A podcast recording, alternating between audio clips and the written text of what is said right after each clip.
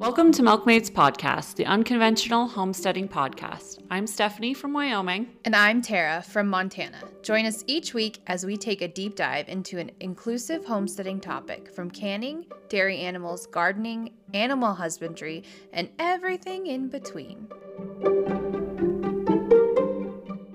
Hey, Tara. Hey, How's it going? it's better Good. now? yeah. Good. You've had a doozy. Oh, somebody has to. Either you're has to in be chaos in tragedy. Right. or I'm in chaos. There's no in between. Like, our lives just cannot be normal. no, not at the same time. It, people are probably like, this is not real life. like, they cannot be going through all of this all the time. Seriously. There's But- always something. I wish I were boring. I really do. Or I wish you were boring, but no, It would be nice. sadly. It would be nice.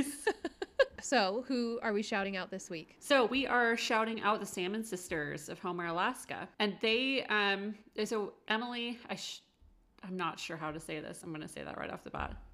Lakitas. Laukitis, you think that's how?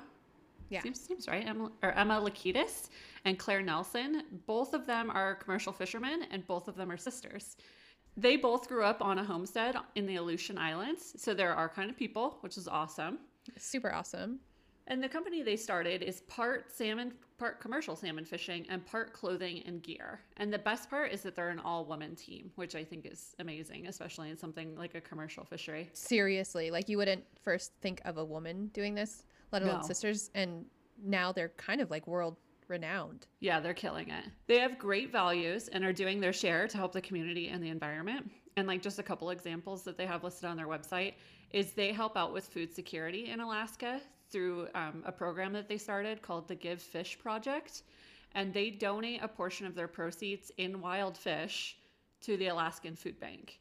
And That's so awesome. It's amazing. And so, like, It's such an integral part of their food system there in Alaska. Exactly, exactly. And the fact that it's being donated, especially for us down here, like salmon seems like a high on the hog sort of meat. You know what I mean? I just think that's great. Yeah. So they've donated over 300,000 servings of wild Holy salmon so far. Is that crazy? Wow.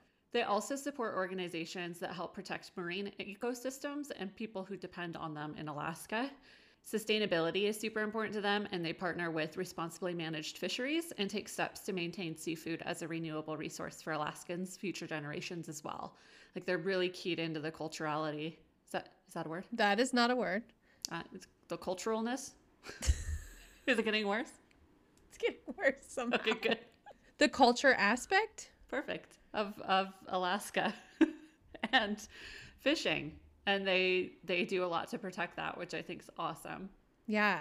and through that they also do a lot of education too just uh, just to help people connect to the natural world more For sure. all of their products that they make um, like their clothing and stuff are all sustainably and ethically sourced and made. And on their website they have a ton of things for purchase. Um, i was expecting to log on to there and find like a branded t-shirt a hat and some salmon right? No, yeah, it's definitely not that. no it's incredible. Like there's so much stuff on there they have everything in the food department from like obviously fish obviously fish Fish. and different size packages too like all the whole gamut they have their own seasonings that they crafted and they even wrote a cookbook which i want so bad now that i've seen this now I want a cookbook from them. i'm like hyper focused on this cookbook We love cookbooks. i'm obsessed and this one looks beautiful i have family that fishes for salmon in oregon and they have brought me a ton of salmon this year for whatever reason. And then we had another friend um, from the Pacific Northwest also bring us salmon. I have so much salmon in my freezer right now,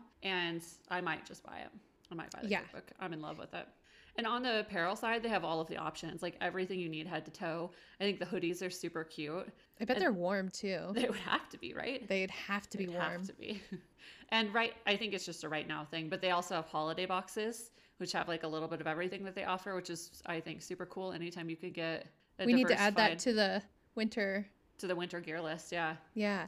Anytime you can get like a diversified gift in one click, I'm about it. Yes. about it. So check them out at aksalmonsisters.com. We'll have a link in our show notes. And uh, as Tara said, do you want to talk about your winter gear list? Yeah, I have a winter gift guide on our website. It literally has four things on there because my electricity went out and I haven't had time to actually put anything on there. But we have a lot of good. checking out. You're doing that thing. Yeah. again. How dare I? Stop How it. dare I? we're going to add stuff throughout the winter, I guess. So if you have somebody you're shopping for who's special and you love them very much, you should check out our winter gift guide. Yeah, and we'll have that in our show notes too. Yes. So if you want to get a hold of us or ask us a question, you can reach out to us on Instagram or our email is milkmaidspodcast at gmail.com. Please leave a review on iTunes. We do read these on here and we thank you. And then we send you a little message on Instagram thanking you if we can find you. Do that. Do all those things. Love it. As most of you know, there has been like massive flooding in the PNW. And specifically, we're just going to talk about British Columbia, Canada right now because the pictures that are surfacing are just freaking awful to like look at. They're horrible. It's really, really sad to see. Like, you sent it to me this morning. I hadn't seen the pictures yet, and it was just like heartbreaking. It's flooding there and then a lot of this land is covered in farms mm-hmm. and there's nowhere for these calves to go there's nowhere for these cows to go and it's just literally hundreds of calf huts floating in this flood water yeah and like when you think of flooding now I don't know what you think of i think of like a couple inches of water maybe like a foot? They're talking like five foot of water. It's covering like it's drowning cow cows. holstein cattle. Right. It's not even like a mini. No, it's, it's so going sad. over holstein cattle's heads there's pictures of it. Yeah, the area I guess I guess is really prominent in dairy and chicken production too. Well, I read that it was originally a lake that they drained. Yeah. They haven't had this problem before from what I've read. It's just well, like they got a month's worth of rain in two days. In two days. So, according to this article written by Jess Winters on CNN, they received a month's worth of rain in two days. This has caused massive flooding and it affected a large number of farms since half of this town is covered in farming area. So what's really terrifying to see that these farmers are trying with all their might to pull on these halters and try to save all these Holsteins. And some are even trying to encourage these cows to swim by pulling their halters while driving a skidoo. And the picture of it is just scary to look at because it's a man on a skidoo in winter gear and he's pulling and pulling on this Holstein who barely has her head above the water. It's insane to say the least. Like it is yeah. like the most heartbreaking image. The nice thing is that everyone's getting together to try and help, but there's mm-hmm. like only so much you can do with that many Holsteins and that little amount of people. So, yeah, the entire community is just trying to desperately get these animals out. Even people in cars are cut off and they're stranded there and it's just really an awful situation all around. So, I did see some people are doing some fundraising for farms that are affected, even in the PNW. So keep an eye out on that. I saw Butchery 101. I just shared one of her posts on that because she has been posting just the fundraisers that they're doing in order to help these farms that are affected in the PNW and British Columbia. Yeah, what I was saying too is like even if an area isn't completely underwater and are relatively fine, like they they still don't have any feed or you know what I mean or whatever. Yeah, like that's what I was thinking because resources. there's there's this vet facility, this large vet facility that they had a picture of, and there were just I don't know about 50 cows standing there, and the water was up to half their body. But like, where are they going to eat? So now they're right. starving because there's no way that they can get hay. All the hay is underwater or floating around. I don't know what it's doing, but they're certainly not eating. No, and you I like the I mean the thing is is like when you evacuate animals, you're evacuating them somewhere safe and quick, right? Yeah. Um, not necessarily somewhere that is like stocked with hay. You know what I mean? No, right. It's just heartbreaking. I've like spent an extra minute with Virgie this morning. Like oh. it just it just breaks my heart to think about like what how she would feel going through that. And I know I put a lot of emotion on my cows, but they must be so scared and cold and yeah, confused, Ugh. upset. Yeah, it just breaks my heart. So I had actually noticed that for whatever reason this last week, I don't know if you noticed this, we have had like a jump in our Canadian listenership. Yeah. So if any of you are dealing with that and if we can help you with it in any way, please reach out. Yeah, if you so know anybody sorry. affected, we can yeah. share their information. We have a Facebook and it does have people that we reach, so we're happy to help in any way we can. Yeah, from one tragedy to the next. What's happening on your farm? So you already know, but there was a huge storm that came in from the PNW and basically the day before it was like 55, 60 degrees, which is super unusual here. Mm-hmm. And when that happens and there's cold weather coming in, it creates wind because there's a cold front that comes in. It's just like yeah. a fluctuation of heat and cold makes wind. Anyway, yeah. It knocked out our power, which I kind of predicted. I kind of knew that was going to happen just because we had the same thing happen last year around February. So I got all the waters filled. I just busted my ass getting it all ready for the storm to come in. She even edited an entire podcast just I to did. be prepared. I did. I didn't want to let you guys down. So I got the podcast up Monday and got it pre scheduled to be released Thursday because I was like, I know it's coming. Yeah. our power is gonna go out. It did. Ugh, it did. And then we went to bed that night. It was like 9:30 when our electricity goes out. So of course we were watching TV and then we went to bed. Right. Uh, it was super windy and we were just like whatever. Well then my husband gets up in the morning because it's freezing and the baby's in the bed with me. He's four, not a baby, but and then goes outside and uh, I guess a whole ass tree fell onto my cow's paddock. And to top it off, she's pregnant and it was a ponderosa pine that fell. Right. Which if they eat those needles, they can abort their calf. Yeah. Luckily, she doesn't really have a taste for it and she's more confused than anything, but it was literally like 20 feet away from her uh, shelter that she sleeps in, and she could have easily been smashed by it. Oh, totally. It was kind of scary and it just wrecked our fences. Maybe I'll post pictures on the Milkmaids thing. But it's not funny because it really could have been worse, like you were saying. It could have Yeah. like killed Dixie, honestly. Yeah. Or it could have fall like where it landed. If it would have been like five foot in other, in you know, In any, yeah, any, but it fell like the full length of your fence, it did. like right on top of the entire length, not just across it in one No. section. It couldn't. No, that'd be too easy. No. Yeah. So, and the funny thing is, the tip of the tree broke off into the fencing. So it's literally like we got the fencing back up that day because we had another paddock that I could move the cows to. hmm And the tip is still in there. Like we had to cut the tree and put it up with a tip into the fence. So, Oh and I was like, the calf is going to go check that out. The first thing that she did was went and sniffed on that piece that was broken into the fence. Anyway, we didn't hear it. I don't know how. Yeah, that's we crazy to me. The wind was just so loud that everything Yeah. was loud that Yeah. night. So, and that's the second time that's happened within a full year. And we used to never have wind like this. Um, it's like once in a lifetime windstorms happening twice a year now. every couple every couple months. Yeah, it's so scary. It could have been worse. Like a lot of people lost their roofs, and all we did was lose a little bit of the fence that we fixed, and now we have we had to just work our asses off to get that all cleaned up, so she didn't eat any of it, and then we lost our kids' play place. So you know, It's like a goner. it's yeah, rest in peace. Right. That's how bad it is. I don't know how that happened, but I did discover that those tie downs that you screw into the ground for trampolines, our trampoline didn't budge. So those tie Mm-hmm. Downs so crazy to me. worth their weight in gold. So if you have a chicken tractor and you're scared of winds, Yep. purchase some and just keep them on hand because I Yeah. swear they'll work. Totally. Yeah, that's crazy about the trampoline, I think, because usually any sort of wind comes up and they're Mm-hmm. goners. They're goners. It was totally fine. It didn't even budge. My gosh. And then one of the pig houses broke, but it's gonna happen. So we're Doug fixed it today. It's all good. I just sent Stephanie the pi- funniest picture because it was like it's an A-frame house and it collapsed. One side collapsed, but there's still little room in there. And Matilda went into it, and she's huge. She's the tallest pig, and she went into the tiniest She's huge. house. it must be warm. I don't know. She just did it to make you feel bad. Right, and I did. So I just have nowhere to sleep around here. right.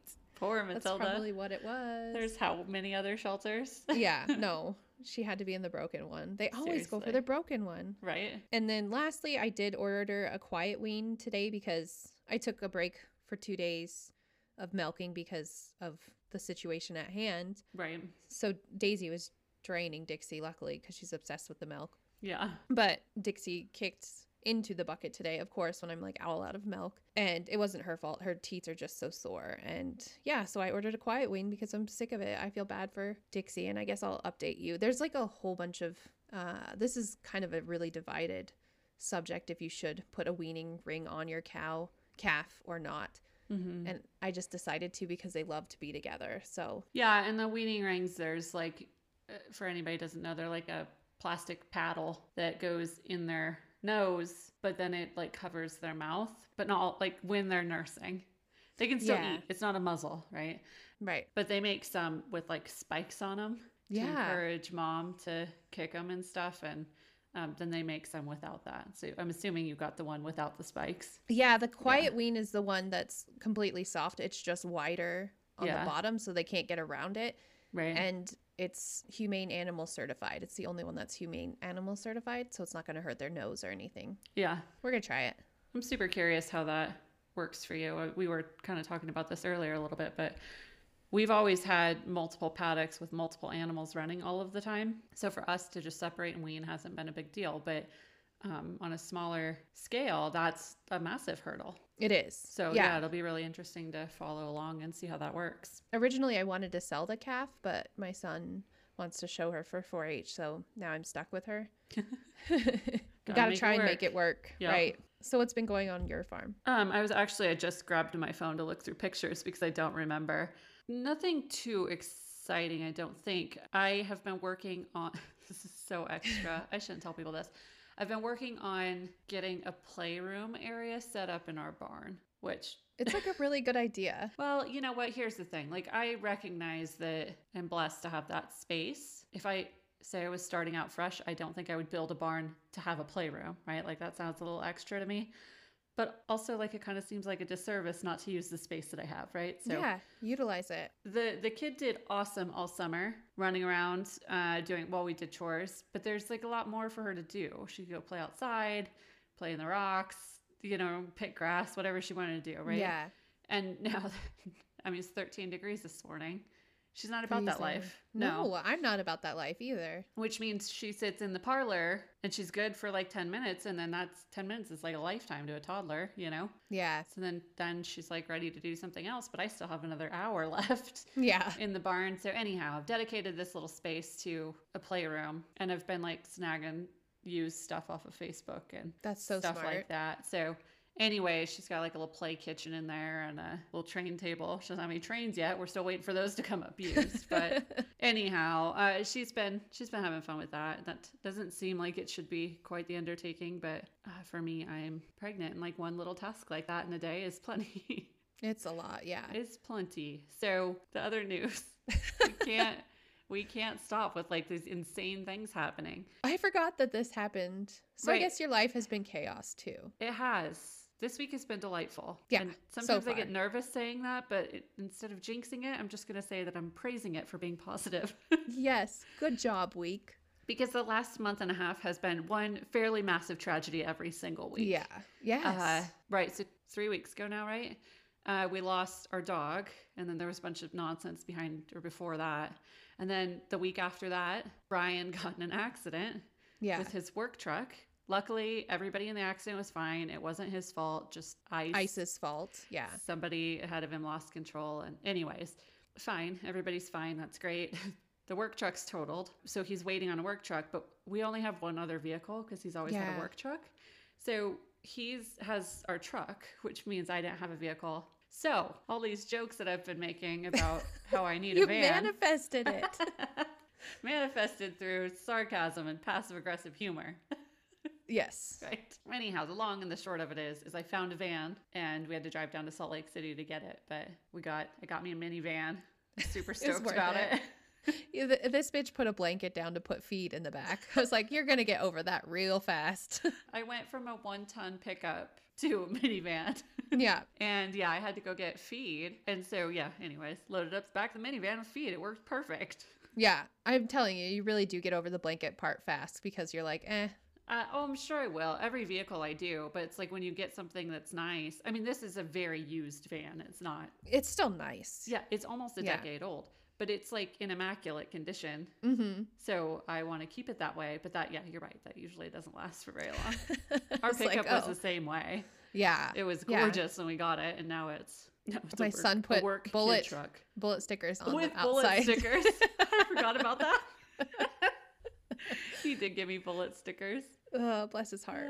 He's so sweet. Yeah, the van was the exciting part. Other than that, we're still waiting on Virgie's next heat cycle. Oh, that's right. Yeah. The pigs are getting ready to go in. I bet you're happy. Not that I'm counting, but it's like 10 days. Crossing off the days on the calendar. Yeah. What else? I think that's about it. That transitions well. Speaking of lard. Yeah, I guess that's true. See? So, our main topic this week is for how to on soaping. And this is not actually technically a how to, it's just like to give you some history and some knowledge on soaping. I'm just going to read you this disclaimer really quick so you don't sue us because we don't have money. right. Stephanie spent it all in her van. I spent it on braces for my kids. So, it's true. yeah. Mom life.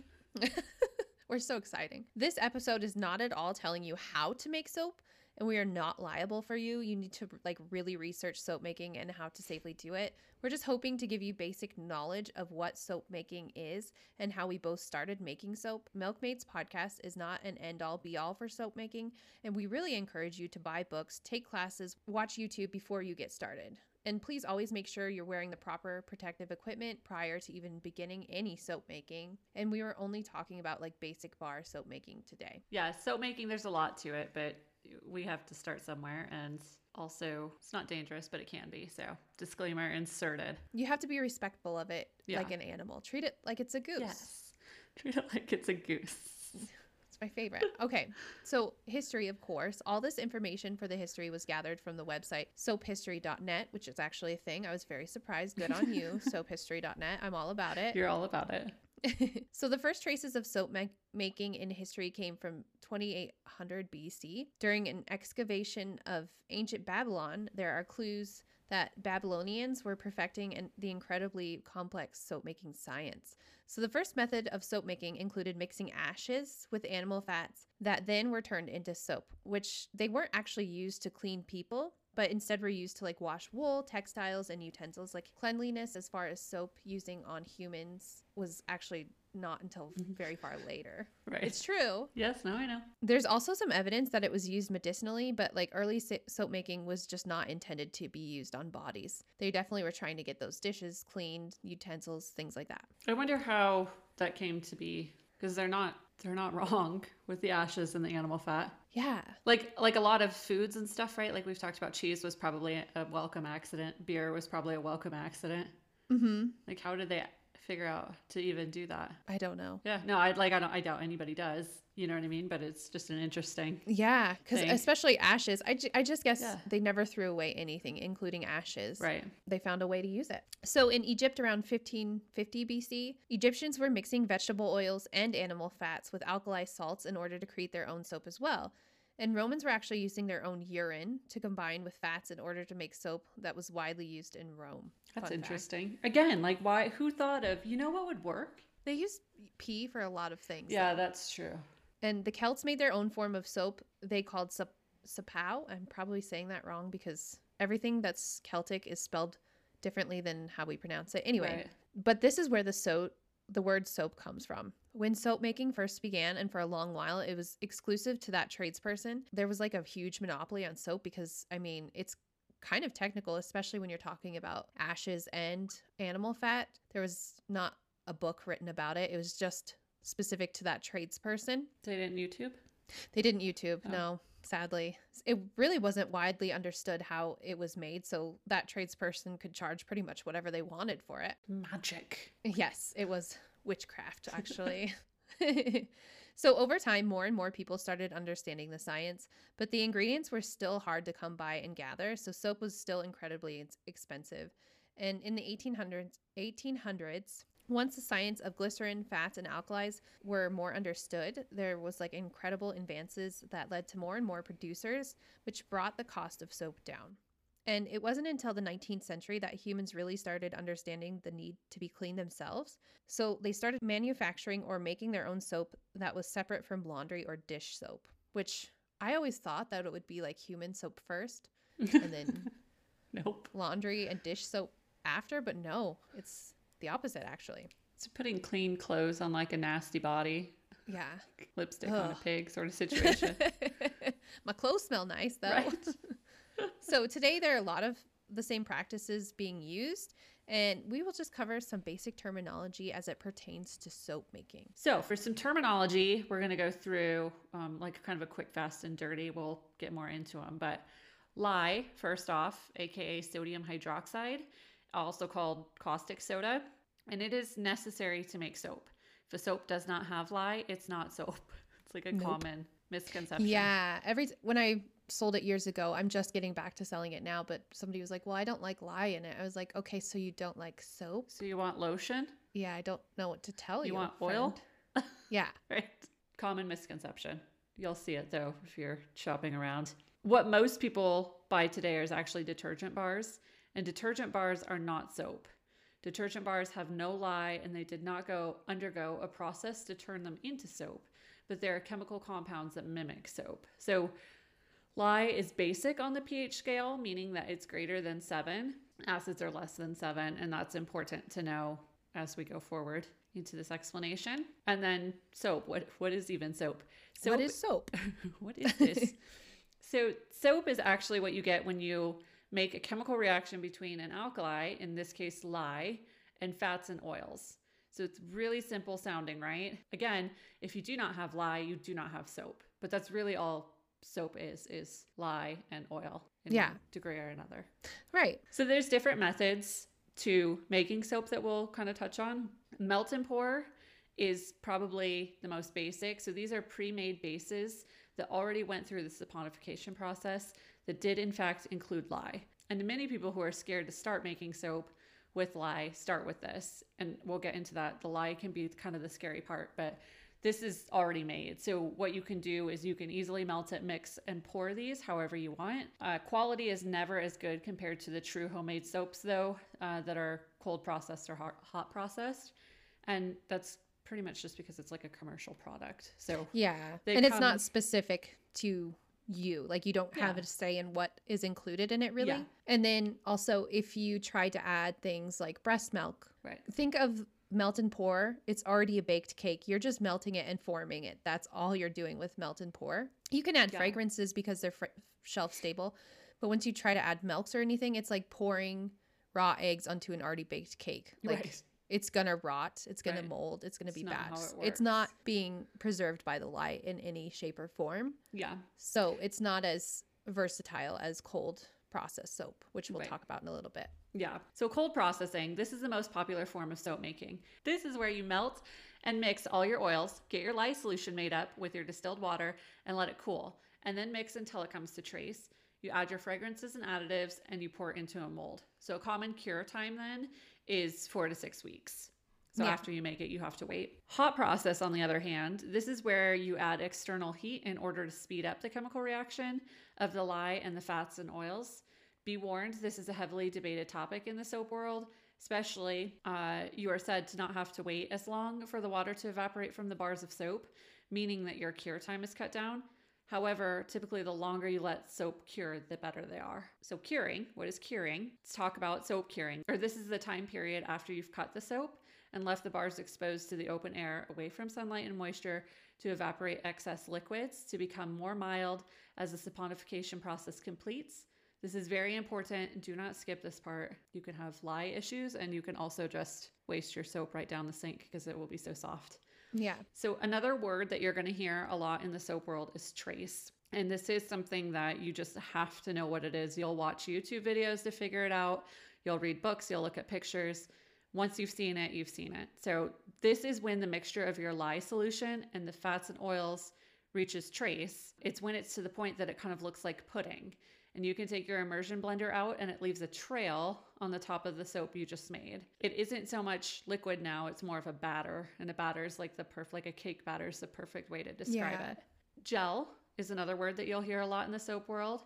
And in order to make soap, you need to ha- a chemical reaction, and this creates heat. So when the soap undergoes heat, it becomes clear looking and very warm, usually around 160 degrees. Not all soap undergoes gel, and some people actually try to prevent gel phase in order for the color to stand out. Or you may want to do a full gel, but you, yeah, either way, you don't want to do a partial gel. Um, so if the recipe has a lot of sugars in it, then go ahead and wrap the mold in a towel and put it in a box in order to force gel.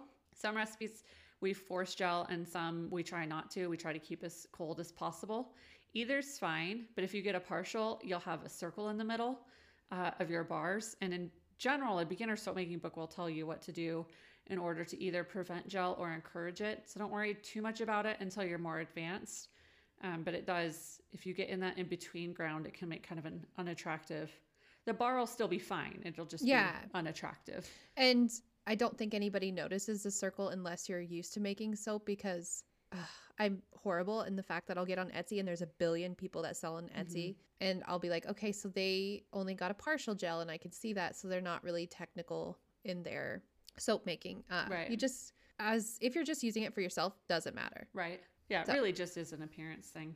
Yeah. But yeah, you're right. It is, to me, it's a big deal. I always try and get it one direction or the other. Yeah. And it does, yeah, because it affects the colors. There are just sometimes you want to go one way or the other. Yeah, and it uh, usually you can look up and see. So, for example, I was doing something with paprika and it required it looked better when you let it gel, so that's what I did. I Mm. forced a gel with a towel. It's really easy to do. It sounds more complicated than it is. Yeah, yeah, I know it is. And that's like a lot of this stuff. We're kind of hitting you with a lot of terms and words and yada, yada, yada. A, if you get a visual component, frequently frustrated with the fact that I know. I Maybe we should do you really YouTube quick. on here. Yeah. um but anyways as you get into it a lot of this stuff is going to make total sense it just can kind of seem overwhelming at first so the next term is super fat or super fatting so when making body soap the measurements of lye and oil is done in a way that lends itself to leaving extra fats to provide moisture so most of the time this is around 5% meaning that 5% will not react with the lye this is good because you don't want the soaps to dry out on your body, but also it can be very tricky depending on the oils that you're using. So, again, if you're new, just stick to a recipe that's already made. Um, and when you get more advanced, you can play with it, which is Yeah. like always our advice for everything. If you don't know how to do it, follow somebody's direction first Yeah. and then play with it. And a note on recipes, don't just get it from a blog online. No, it's like canning. No. Yeah, Yeah. it really is. Uh, because what's scary to me is people will write blogs and it will have a measurement of like, oh, use a cup and a half of lye. I know. You can't do that with lye No. or any soap products. The only thing you can do is like additives, like ground oats. You can add a tablespoon Right. because it's not integral to the chemical process, but you absolutely need to measure things for that. yeah, because So the chemical process essentially, if you had like a zero percent, like the perfect chemical reaction of soap, right? You'd have 100% of the lye bonded with 100% of the fat. Yeah. right? So there's no extra fat, there's no extra lye. If you measure inappropriately and you get too much lye, it could be lye heavy. So right, say you have like 105 units of lye and 100 units of fat, you're going to have extra lye just in your bar, just straight up lye. That's not it's good. not good. Or if you go the other direction, where you have 100 and or 100 units of lye and 105 units of fat, 100 and 100 of those are going to pair, and you'll have five units of fat left, right? Yeah. So that's um, that's where the super fatting comes in. But that's why you have to be careful on the mixing, is because it's not just a dash of this, a dash of that. It's a very No, it's calculated thing. Yeah. Right. So, fragrance oils are another thing that are common, and these are often synthetic fragrances that are man made specifically for bath, body, or candle applications. The nice thing about these is that they are less expensive than essential oils, but depending on your preferences, they can be a little strong in some instances, and you really need to be careful and read when you're purchasing because some of these accelerate cold process soaps, and they're not always recommended for cold process or melt and pour and you may have to troubleshoot if they do react or separate on the soap. So if you go with a tested fragrance oil from a reputable reputable, Reputable? source that is specifically labeled for cold or hot process, then you should be good to go. And check usage rates prior to adding and then always measure. If you buy your fragrance oils from a soap company, they will have this very clearly laid out. yeah. Um, I was making a uh, vanilla bar of soap. Yeah. Um, do you remember that one I did? It was half white and half brown, Yeah. right? Yeah. But I thought it was going to be like a full white or like a gentle tan, but it went like straight up like dark chocolate brown. Yeah. And all vanillas. not- yeah, I could not figure out what the hell was Yeah. going on. And um, it was later when I went back to order something else, I had seen a note that vanilla fragrance oil turns um, the soap Everything. dark brown. Yeah. So anyhow, that's just an example of one thing that can that can go. But the fragrance oils from soaping companies are very tested and they have very specific directions. They will not Yeah. lead you astray if you do in fact read instead of just order. As Right. I did, I just checked that it was safe for cold process and went ahead. you're like, yep, good Nope, to go. Good to go. Good to go. Live some, you'll learn some. So, essential oils, then, on the other hand, is an oil that's derived from a plant that's used for therapeutic properties or just to smell nice. It's absolutely vital that you measure your essential oils because they can absolutely be dangerous. If you're brand new to soap making and prefer a pre made recipe from a trusted source, such as the Nerdy Farm Wife, Jan Berry, the title of her book is Simple and Natural Soap Making. And this is where both of us actually learned how to soap. Tara knew about it ahead of time, but she sent me the book recommendation. But it's An incredible book. We both absolutely adore it and we use it all the time. Yeah. So there'll be a link to her website that lists all of her books, courses, and free recipes. So please check it out. She's worked very hard in the soap industry to make all of this accessible for beginning soap makers. So if you're ready to make your own blends, absolutely run the essential oils through an essential oil calculator just to be sure that you're not going to hurt anyone. A note also do not use any um, multi level marketing oils, they're way too freaking expensive. Not any better than the ones you can get from Brambleberry or New Directions Aromatics. So, Yeah. Brambleberry is a soap making company, by the way, if you're not familiar. Yeah, it, w- it would be insane to use those products in soap. Yeah. Just make because your per bar price like through the roof. you couldn't even, no, it'd be like $30 a bar. Right. And you can get good quality ones. I mean, they're expensive because they're essential oils. right. But you can get good quality essential oils, especially from New Directions Aromatics. I just found them and they just have really good shipping rates and I just really enjoy them. Brambleberry has all that's who I used when I first started. I was just shocked that I could get, you know, 20 ounces of lavender oil for the cost of what one MLM tiny half a teaspoon milliliter essential yeah. oil is. Yeah. yeah, it's insane. So Right.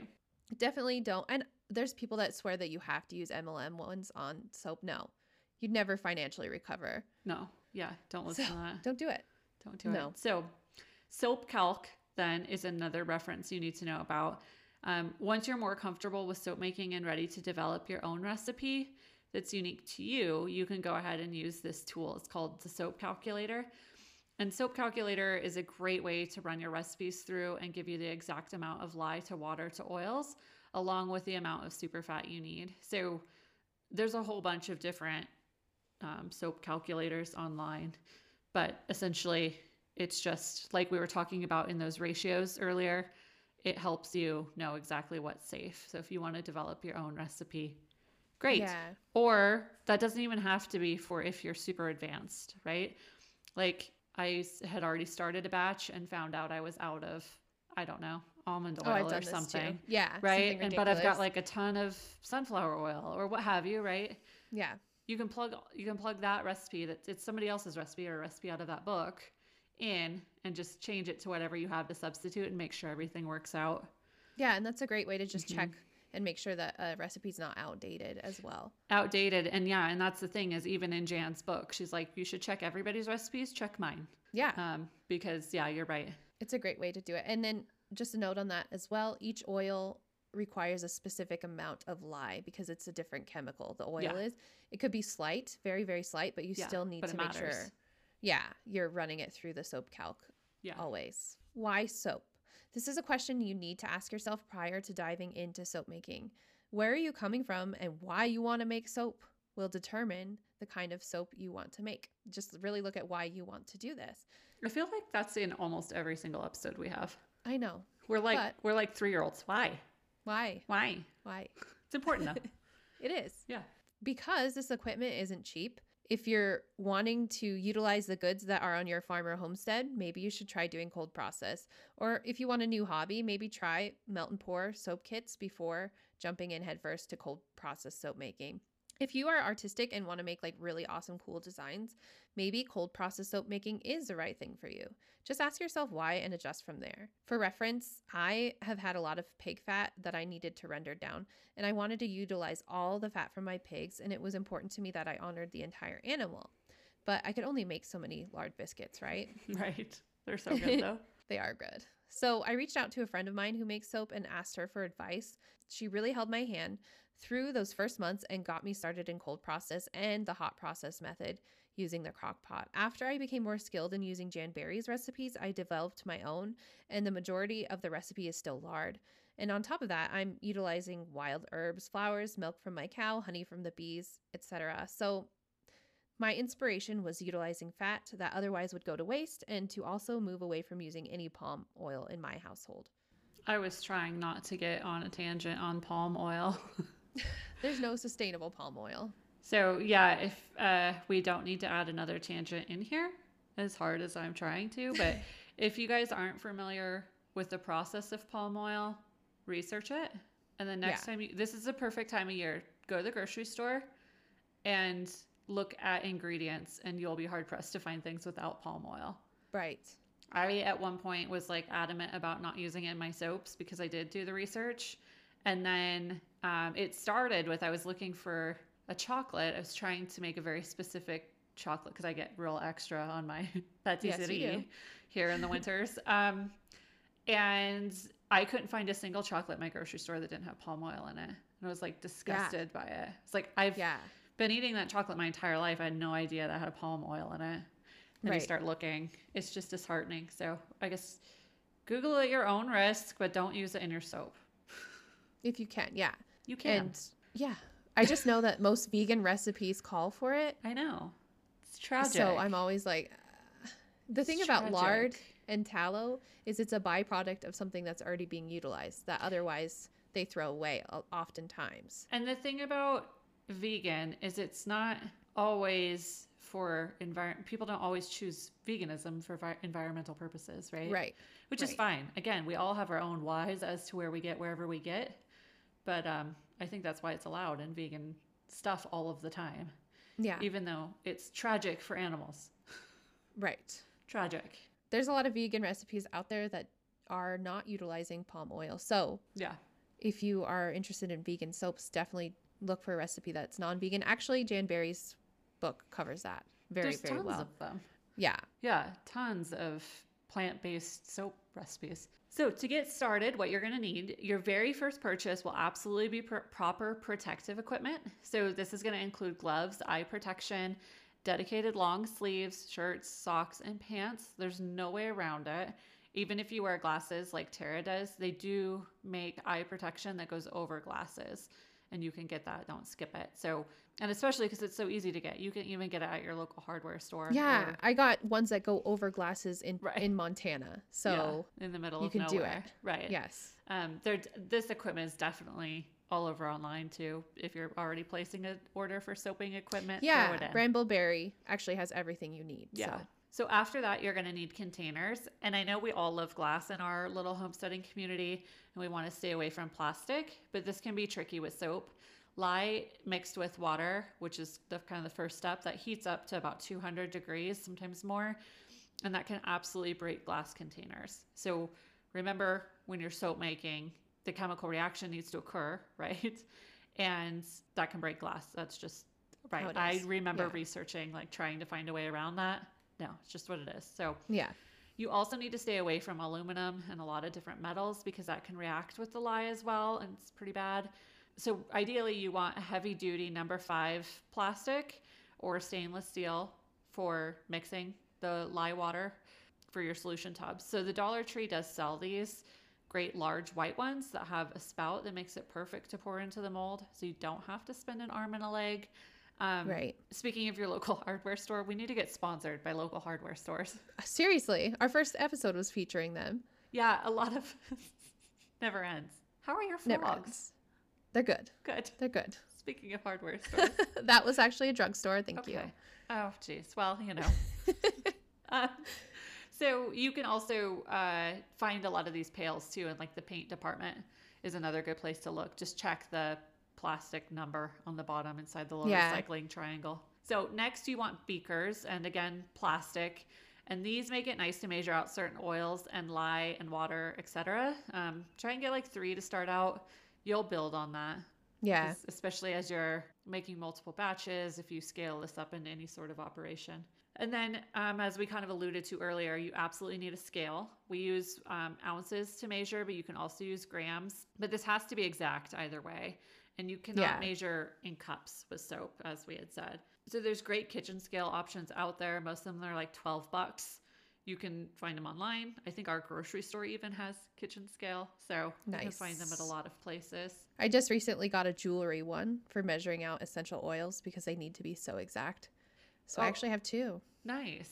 Like a little. It's Well, tiny. there's another word for them. Now I'm losing my. Kilos? No. No, not kilos. Kilos are big. I don't know. I don't know how to measure Hi, things. Canadian listeners. Thanks for joining us.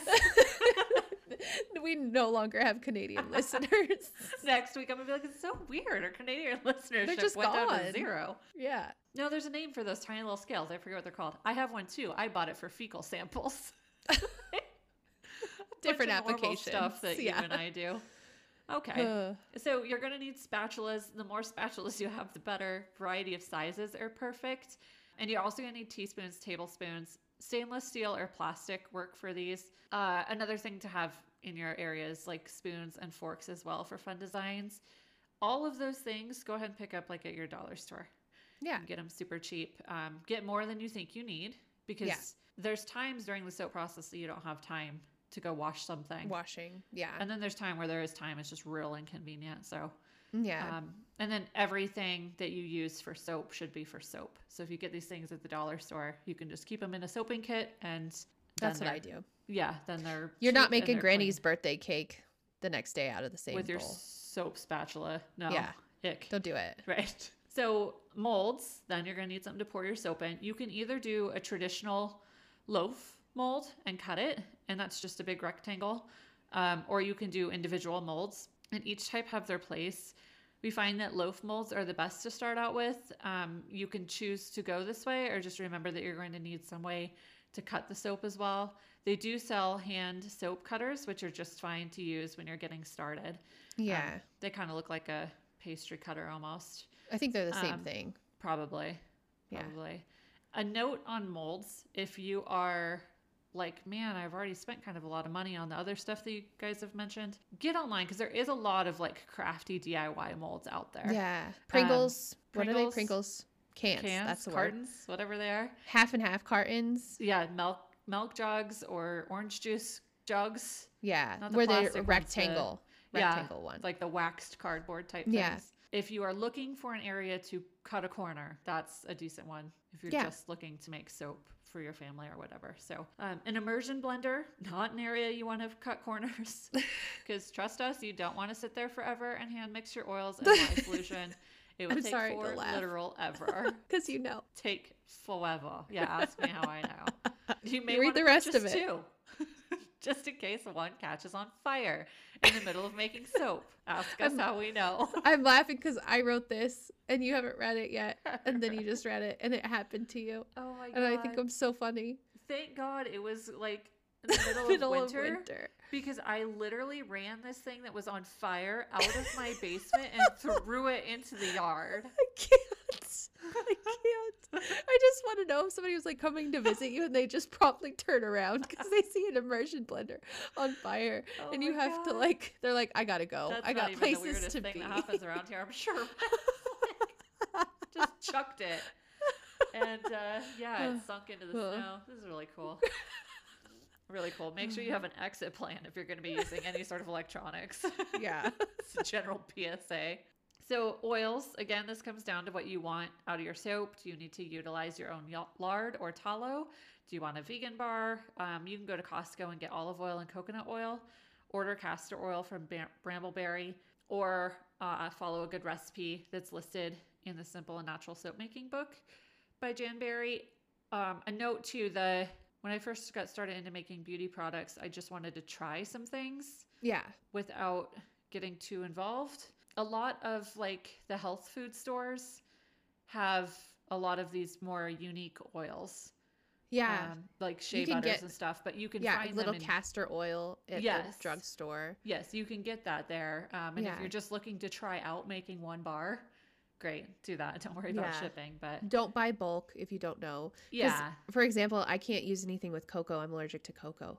So I can't use cocoa butter. I can't use like a pretty cocoa line on my soap because I'm allergic to it. that's tragic, actually. Yeah. Super sad for me. I can't eat chocolate. Wow. well, at least you're not consuming palm oil. Yeah. serious quantities. the trickery. So, lye, you can get this from the plumbing aisle in most hardware stores. I just recently, or Tara just recently switched to Brambleberry's lye because it's less like a sand and more like big chunks that make it easier to pour out. Either way is just fine. Just make sure it's 100% sodium hydroxide and it will say that on the bottle. And you will find a skull and crossbones on it. It's a good way to find it. poison. Yeah, there's the the chunks versus the sand type. It's if you're going to be looking to make a ton of soap, that'll become more important because it won't dust out and stuff. You'll see that Yeah. when you're shopping for lies. So you don't want to be breathing that stuff in. So uh, running water is also a real good thing to have. Make sure you're not making soap when your power goes out. Tara sets her lye mixture in the sink when she's working with it. I do mine in the basement on a table, so I don't have that. But Yeah. just plan on it like it's going to spill. We've never had lye mixtures spill out, but you want to just prepare for it, like the worst case scenario. And if it's already in your sink, then it's contained. A note on that: if lye does spill spill out anywhere, or if it gets on your hands, or what have you, again, ask me how I know. I always have a gallon jug, a full gallon jug of white vinegar at Yeah. my soaping station. Um, again, I don't have running water where I'm at, but vinegar will neutralize it. Yeah. Like when I did get it on my arm, I threw vinegar on it. yeah. And yours weren't burned that bad. I didn't it? even really leave a mark. Yeah. I mean, you could see it for like the next day or something, and then it was gone. Right. But I knew I knew it had happened immediately when it happened. Right. And I had my vinegar, so it wasn't a huge deal. Just just did. Distilled water is also something you'll want to have. And the reason that you want this is because the lye can react with minerals in tap water or well water and cause unwanted chemical reactions. And a digital laser thermometer, th- whoa, Thermometer? laser thermometer is imperative. Yes. If you don't have one of these already, get one. Tara and I use I it use it for all over everything. our farm. Everything. I use it for cheese Child, making. are you sick? Yeah. cheese You can't catch your kid. I've gotta it just point and shoot. hoofs, um, to see like if one is hotter than the other, if they're having like a lameness issue. Where else have I Good, used? I used mine through my entire house when I was trying to figure out where to store pig semen. Like, if you have a farm, you need one of these, The applications are endless. right? We should be sponsored by laser thermometers. Seriously. And then have a roll of paper towels too. You'll want that for cleanup. Yeah, I go through so many. With soaping, I do too. Let's go to the basics. This is just like a quick rundown of how soap making typically goes for me. Again, we're not liable for you. I just want to give you like a snapshot of how I do it. So, I deep clean the kitchen and make sure that all the counters are wiped down and I am able to like 100% focus on the task at hand. I try not to listen to podcasts. I just try to listen to music when I'm doing this because, yeah, you can't really focus and you need to read a lot when you're making soap. So, a lot of times you can't really talk, you're just like into your work. So I have my recipe and all my supplies pulled out and easily available so I don't have to run away because again it's a chemical reaction and there's timing parts to it. So if it seizes or whatever in the bowl, you're kind of screwed. So no pets or kids are allowed in the kitchen while I make the soap and it's just really important to be aware of your surroundings. Next, I make sure I have all my PPE including glasses over my glasses, gloves, socks, pants, long shirt, crystals. I'm just kidding. No crystals are needed. You're, you're not kidding. I'm not kidding. No, they're always around, right? Right. And I get all my supplies I need out and make sure they're clean and dry. A lot of the times I'll have to wipe my bowls out again, but just because I'll clean it after I make the soap, but you'll have extra in it. So my scale comes out and I measure the exact amount of water I need and I set the distilled water that's non-reactive and non-reactive in the bowl in the sink. Next, I carefully measure out my lye. Now this is where your clean and dry teaspoons come in handy. I sometimes like scoop out excess if I put too much into the bowl and I get the exact amount to prevent your lye being too heavy in your bar of soap. Once my lye is measured, I go ahead and carefully and slowly add the lye into the water that's in the sink.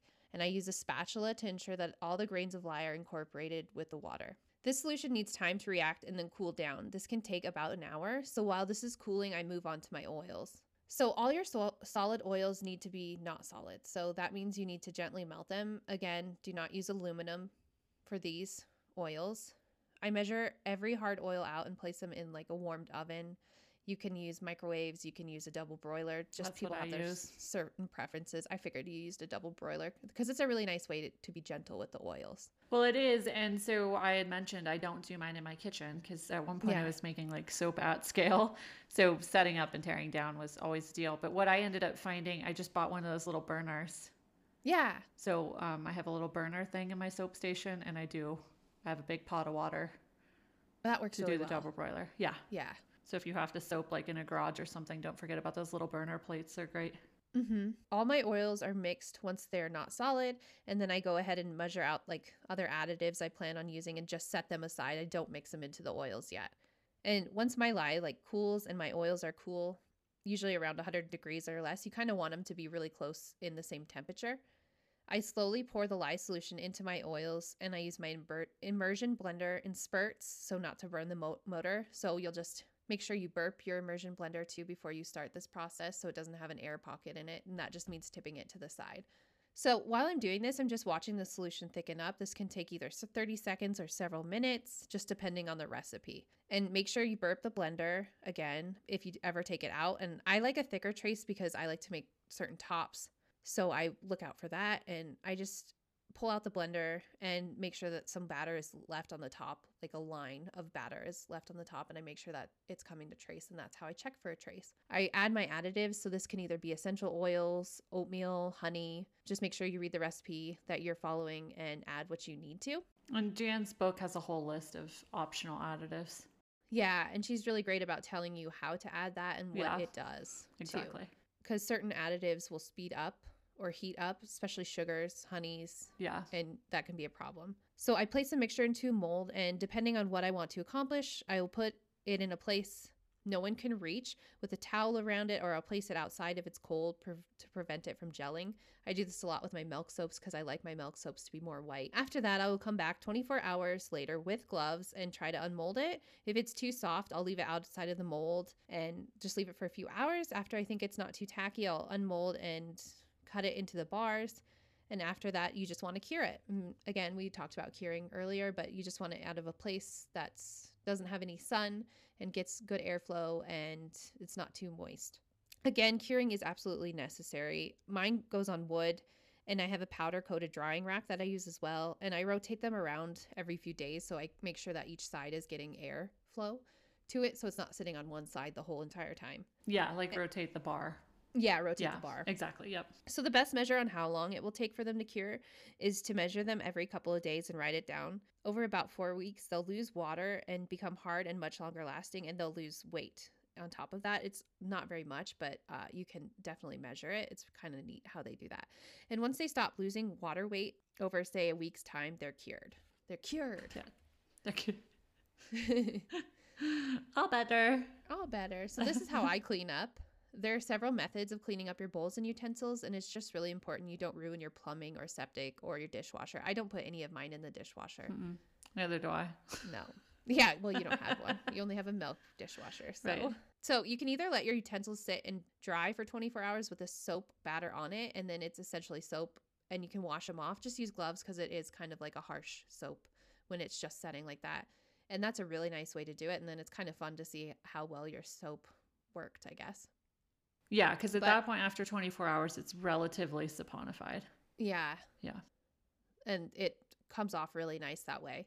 And this is just what I do because I make so much soap. Um, I wipe all my bowls and utensils off very, very well with paper towels while wearing my PPE still.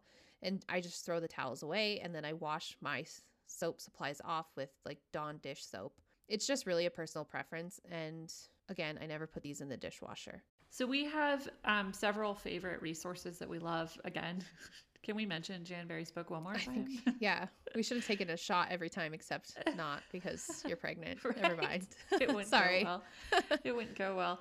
Simple and Natural Soap Making by Jan Berry. We both just adore the book. It's just such a great one for yeah starters. and it has troubleshooting in it it Yeah. has how to do a hot process it tells you exact things and coolest thing i think is that she has charts of additives to make a color yeah, and shows you how she did it. Yep. uh, so if you're wanting to play with natural colors it's a great book for that too. Well, and speaking of natural colors, that's one thing I will add about the book is that it it aligns with what Tara and I are doing, and also what most of our listeners and most people in the community are doing in trying to either use what we have on hand or um, use things that are more I hate the word natural, but more natural and less synthetic, right? yeah So the whole book, um, like she doesn't use fragrance oils. She offers explanations to when you can substitute, obviously.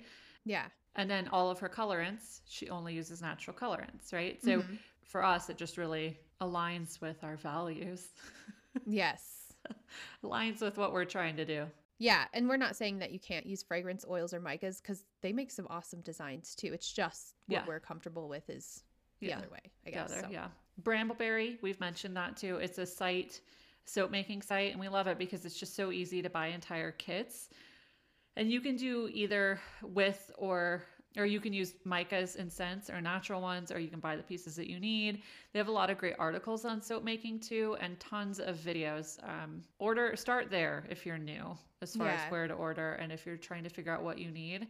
Um, it's just kind of a fun website to just even scroll around and become familiar is. with what what's available.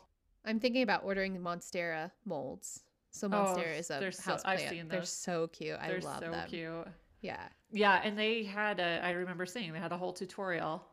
Yeah, on a it's a whole kit. Yeah. Yeah. So, anyways, they're a great one. I've found myself on their website, like I'm asking a question, and guess what? It's on Brambleberry's blog or Of course it is. Yeah. what have you, or there's a whole video on how to do it, or what you know, Mhm. things like that. So, soap calc, we also mentioned that, and it needs to be mentioned again because it's very important. Um, essential oil calculator, no tablespoons or teaspoons. Measure exactly the amount that you need to be safe. And essential oils can be dangerous if they're not used properly. So the essential oil calculator is important. Our favorite soaper on YouTube, um, of course, is Katie from Royalty Soaps. She makes really fun videos and that make soap making so much more approachable and less terrifying. Katie really paved the way for soap making as an art form, and we'd really recommend you to go check it out and watch a few of her videos and understand how fun it can really be. So, and then we'll have all of those links, I mean, through the whole episode, but especially that list we just mentioned in Right. the show notes too. Hopefully, you guys are inspired by this to give it a try because it is. It is super fun. We both really enjoy soap making. Yeah. I don't think I'll ever, well, with the current stash of soap I have in my basement right now, I don't think I ever will make soap again. But I don't think that I'll I'll ever go back to store bought. No. I think that's one of those things. We we kind of talk about that every once in a while, like eggs, right? I won't eat eggs Yeah. out anywhere else. right. And soap is like another one of those things in my world. Once you use your own soap compared to like a detergent bar, you're like, holy cow, I can't believe I've been living this way the whole time. Yeah, and it just feels good to know what's in there and know you did it with your own hands. Yeah. Especially um, Tara and I use our milk. We use our pig fat. I've used our egg. I've used egg yolks in my yeah. um, Honey. From flowers that you grew, bees. honey. Yeah, so Yeah. it's kind of fun to see. You can really put your whole farm into a single bar of soap, and I think there's Right. something really beautiful about that. Yeah. Yeah. So- And if you're not interested in soap making, buy from somebody local who's making soap that you Yeah. trust.